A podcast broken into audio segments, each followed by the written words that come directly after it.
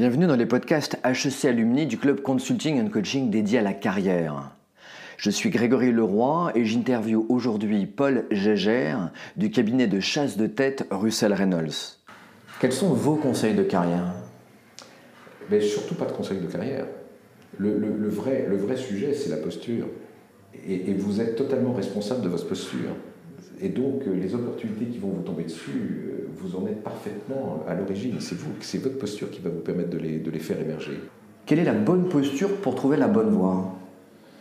Alors, je suis toujours frappé que par le fait que des, des, dirigeants qui sont en réflexion professionnelle sur euh, quelle est la prochaine étape ont une tendance naturelle à ouvrir le jeu et à essayer de trouver des, des aspirations et des perspectives dans des domaines qui sont parfois assez éloignés de ceux qu'ils ont déjà fréquentés, et je comprends parfaitement, c'est tout à fait légitime. Par ailleurs, ce sont des gens qui ont souvent énormément de talent, et, il serait dommage que leur talent ne s'exerce que dans un champ qui corresponde à ce qu'ils ont déjà fait par le passé. Donc je, je comprends cette aspiration légitime à ouvrir le jeu et à regarder des choses euh, extrêmement variées, ou à vouloir se positionner sur des projets ou sur des ou sur des responsabilités très très différentes de celles qu'ils ont euh, exercées jusqu'à présent.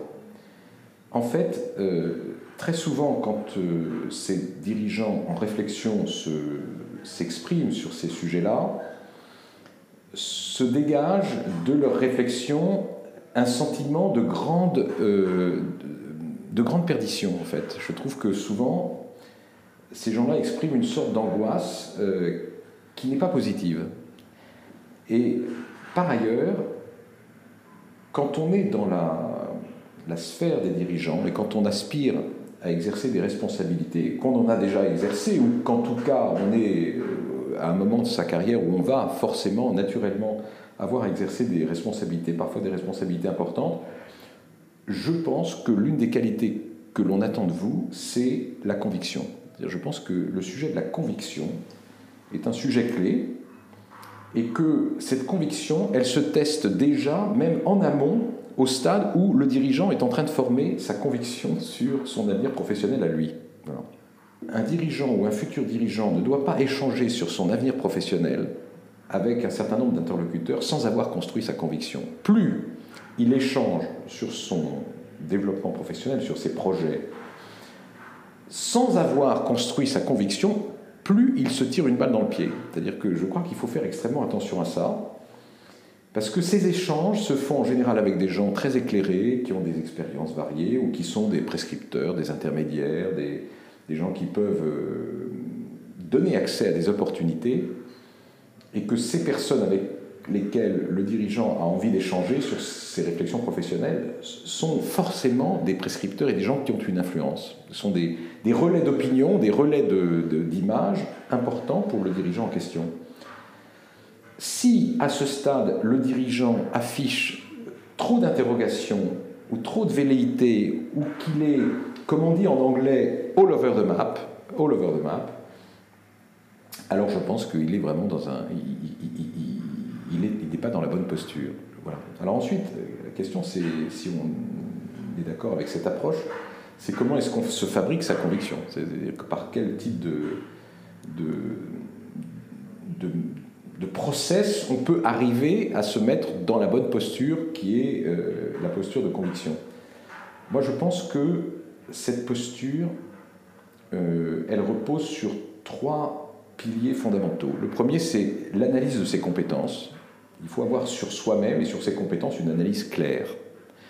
Deuxièmement, sur l'expression de ses aspirations, c'est-à-dire qu'il faut être capable de bien exprimer quels peuvent être ses moteurs pour l'avenir, euh, et qui ne sont pas forcément les mêmes euh, moteurs que ceux du passé. Et puis troisièmement, le troisième pilier de cette conviction, je pense que c'est une analyse fine et argumentée des opportunités qui s'offre à un profil comme le sien dans le marché actuel. L'analyse des opportunités, ça c'est un travail extrêmement personnel. C'est-à-dire que les opportunités pour moi demain matin ne sont pas les mêmes opportunités que pour vous demain matin et ne sont pas les mêmes opportunités que pour un autre dirigeant demain matin. Donc il y a, une vraie question Et voilà, donc là se trouvent les trois, les trois piliers euh, sur lesquels il faut travailler compétences, aspiration, analyse des opportunités. Au passage, sur l'analyse des compétences et l'analyse des aspirations, il peut y avoir besoin d'aide. Je pense que le dirigeant peut se faire aider en amont de cette réflexion, de cette posture de conviction, et qu'il ait besoin de parler avec un coach, avec un consultant en bilan de compétences, avec un consultant en orientation professionnelle, sur cette phase-là de sa construction de conviction, ça me semble tout à fait légitime. Et d'ailleurs, bien souvent, je trouve qu'il y a des dirigeants qui, ne le font pas et qui devraient le faire en amont. Le troisième pilier sur l'analyse des opportunités, alors là, moi, je suis assez catégorique sur le sujet. Si ce n'est pas le dirigeant lui-même qui fait ce travail d'analyse des opportunités, alors là, ça pose un vrai problème. C'est-à-dire que si cette personne n'est pas capable de dire je sais exactement quelles sont les opportunités qui s'offrent dans le marché d'aujourd'hui à des gens comme moi, ça pose une vraie question de crédibilité de l'individu. Donc il y, a, des méthodes, il y, a des recettes pour arriver à, cerner les opportunités, euh, mais euh, bon, chacun a les siens, les siennes, euh, mais là il y a un vrai travail sur lequel, à mon avis, si le dirigeant en est à se faire aider sur ce troisième pilier, là, il je commence à devenir un peu, un peu suspect. Enfin, je suis un peu prudent sur les qualités du dirigeant à, l'issue de ce travail de, réflexion sur compétences, aspirations et opportunités, il y a cinq, ou six critères qui forment vraiment le cœur de la stratégie de, développement professionnel de l'individu. Alors, il y a un sujet aussi qui est important. Euh, expression qui dit je ne crois que ce que je vois euh, marche aussi euh, dans l'autre sens. Comment faire en sorte que cette conviction ne l'empêche pas de voir des opportunités auxquelles il ou elle n'aurait pas pensé? Euh, les fameux biais de confirmation et, tout autre biais cognitif et émotionnel. Hein. quelle piste pouvez-vous donner par rapport à cela? Alors en fait, je, vais essayer de développer mon raisonnement jusqu'au bout. Vous avez parfaitement raison. à partir du moment où les critères sont sur la table, L'autre étape de l'expression de cette conviction, c'est de dire, finalement, il y a sept ou huit postes précis qui correspondent au cœur de ma recherche. En l'état de mes réflexions actuelles, c'est le poste 1 à tel endroit, le poste 2 à tel endroit, le poste 3, 4, 5, 6, 7, 8. Donc le dirigeant affirme ça. Et il se met en marche pour avoir une stratégie relationnelle pour véritablement vérifier que ces opportunités existent. Donc il développe à ce moment-là une stratégie relationnelle extrêmement puissante, sophistiquée euh, et euh, acharnée pour se positionner sur chacun de ces huit postes. Accessoirement, son réseau relationnel ne lui permettra peut-être pas complètement d'accéder aux huit postes, mais déjà s'il travaille sur quatre ou cinq d'entre eux, c'est déjà formidable. Puis ensuite, il dit, à certains de ses interlocuteurs, bon, pour le poste 6, pour le poste 7 ou pour le poste 8, pour différentes raisons, j'ai besoin d'être intermédiaire, je n'y arrive pas forcément moi-même, est-ce qu'un tel peut m'aider? À ce moment-là, les portes s'ouvrent. Mais les portes ne s'ouvriront que parce que l'expression de la conviction est tout à fait précise et que l'on a la démonstration par le fait qu'il s'est mis en marche sur un certain nombre de cibles, qu'il est crédible dans son projet et dans son développement professionnel. Ma théorie, c'est que même quand on, au bout d'un certain temps, on vous dit mais laisse tomber, le poste 1 n'est pas pour toi parce qu'il y a quelqu'un qui le tient très bien et on ne va pas le mettre ailleurs pour te donner le poste ou reviens l'année prochaine, etc.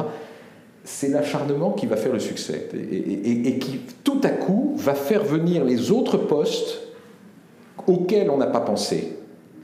Et le biais de confirmation va se faire à ce moment-là, c'est-à-dire que d'autres opportunités vont émerger dès lors que le dirigeant s'est mis dans un axe. J'en suis, j'en ai eu de multiples preuves. Les opportunités auxquelles on ne peut pas penser seront proposées à ce dirigeant dès lors qu'il se met dans une posture de conviction qui est totalement crédible et qui va impressionner ses interlocuteurs et qui confirme que la personne est un vrai dirigeant parce qu'il a une vraie conviction. Il sait où il va, on a envie de le suivre. C'est un leader, en quelque sorte. C'est un peu réducteur, mais c'est un peu ça. Le mot de la fin non, mais j'en ai, de multiples, des exemples de dirigeants que j'ai vus arriver, euh, venir nous demander des conseils. Nous sortir tout un tas de réflexions euh, passionnantes, intéressantes, pléthoriques, mais totalement inefficaces parce que euh, marquées par le saut du plaisir intellectuel euh, et qui ressortaient de notre discussion assez ébranlés parce qu'ils n'avaient pas forcément réfléchi comme ça, puis qui se mettaient à réfléchir comme ça, qui construisaient leur axe de conviction, qui développaient leur stratégie et qui sont revenus nous voir en disant mais c'est exactement comme ça que ça s'est passé. C'est-à-dire que je me suis spoté, j'ai spoté huit postes qui étaient extrêmement cohérents par rapport à, l'axe que j'avais trouvé, euh, et le troisième était le bon. Ou, le troisième m'a mis sur un poste qui était le bon et qui ensuite, etc. En fait, je trouve que les dirigeants qui rebondissent le mieux sont ceux qui arrivent le plus vite à se fabriquer leur axe de conviction.